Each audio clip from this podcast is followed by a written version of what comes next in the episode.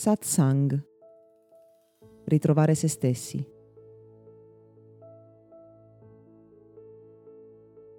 L'attaccamento è spesso un argomento trattato negli ambiti della spiritualità, perché in qualche modo, perché l'essere umano possa realizzarsi pienamente, tra virgolette, le tradizioni antiche ci dicono abbiamo bisogno di lasciare andare il nostro attaccamento a tutto ciò che è materiale.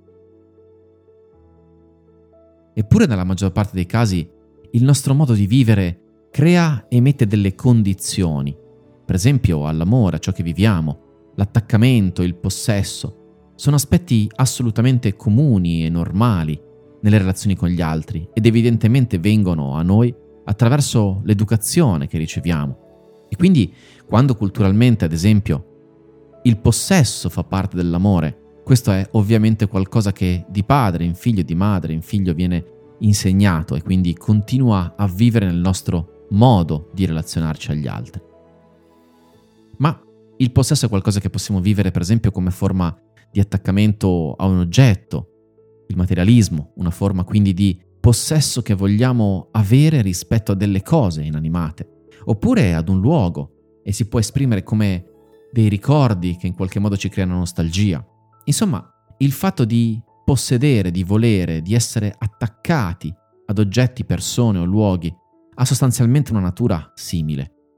E nel percorso spirituale vediamo che man mano che la coscienza si espande, quello che accade è che ognuno ha la possibilità di allontanarsi gradualmente, o meglio, controbilanciare la propria natura materiale, i propri piedi per terra, con la testa fra le nuvole, cioè con la capacità di avvicinarsi a ciò che è intangibile, a ciò che è, tra virgolette, superiore, a un'entità spirituale, cioè alla nostra parte più profonda, alla nostra parte più saggia, quella che qualcuno chiama Dio. Insomma, le persone che vivono un percorso di spiritualità spesso sono chiamate ad allontanarsi, per così dire, dalla materialità. Ma questo non vuol dire negare la nostra dimensione materiale, al contrario, vuol dire semplicemente avere i piedi ben piantati a terra, ma non essere dipendenti in qualche modo dalla sola dimensione materiale. Non mettere quindi il possesso nelle relazioni, non avere il possesso degli oggetti come se fossero qualcosa che in qualche modo potremmo portare con noi per sempre. Effettivamente, crescendo quello che accade è che le persone disimparano quel senso del possesso. Il fatto di crescere ci dà la possibilità, diventando più anziani, di essere naturalmente un po' più saggi. Le nostre esperienze della vita dovrebbero permetterci, ed effetti ci permettono nella maggior parte dei casi, di essere meno legati a ciò che è meno importante.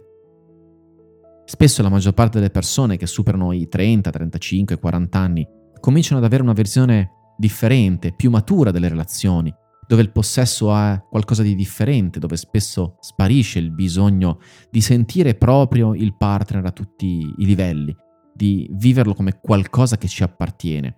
E allo stesso modo, quando si riesce a vivere intensamente un percorso che spesso si sviluppa appunto nelle fasi avanzate della vita, si riesce tendenzialmente a capire che cos'è veramente importante Forse perché per certi versi ci avviciniamo a quando lasceremo il corpo e quindi siamo naturalmente portati a cambiare il valore che diamo alle cose materiali. Forse perché diventiamo appunto un po' più saggi, forse perché la nostra mente letteralmente ritorna ad essere un po' bambina. Questo è ciò che dovrebbe succedere a tutti quelli che diventano grandi.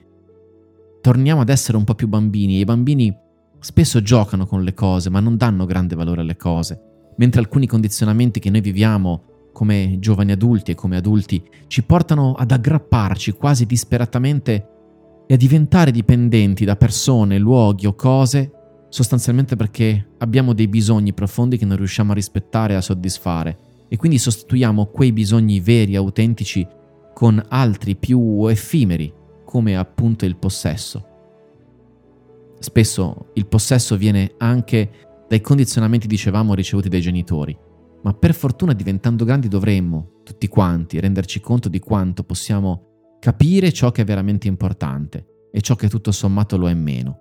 Riusciamo a intuire il valore anche di ciò che è impalpabile e riusciamo a capire che la libertà è un valore importante per noi e di conseguenza è giusto rispettare anche quella delle altre persone. Può essere una direzione molto interessante da percorrere per capire che noi non siamo il corpo fisico, o almeno non solo. Noi non siamo ciò che possediamo, o almeno non solo. Noi non abbiamo bisogno e non possiamo realmente possedere altre persone. Semplicemente siamo quello che siamo. E quello che siamo è una sensazione che emerge, ben al di là della dimensione fisica, verso un regno che forse è spirituale ed invisibile più facilmente. Questo podcast è offerto da Accademia di Meditazione e Sviluppo Personale Gotham www.accademiadimeditazione.it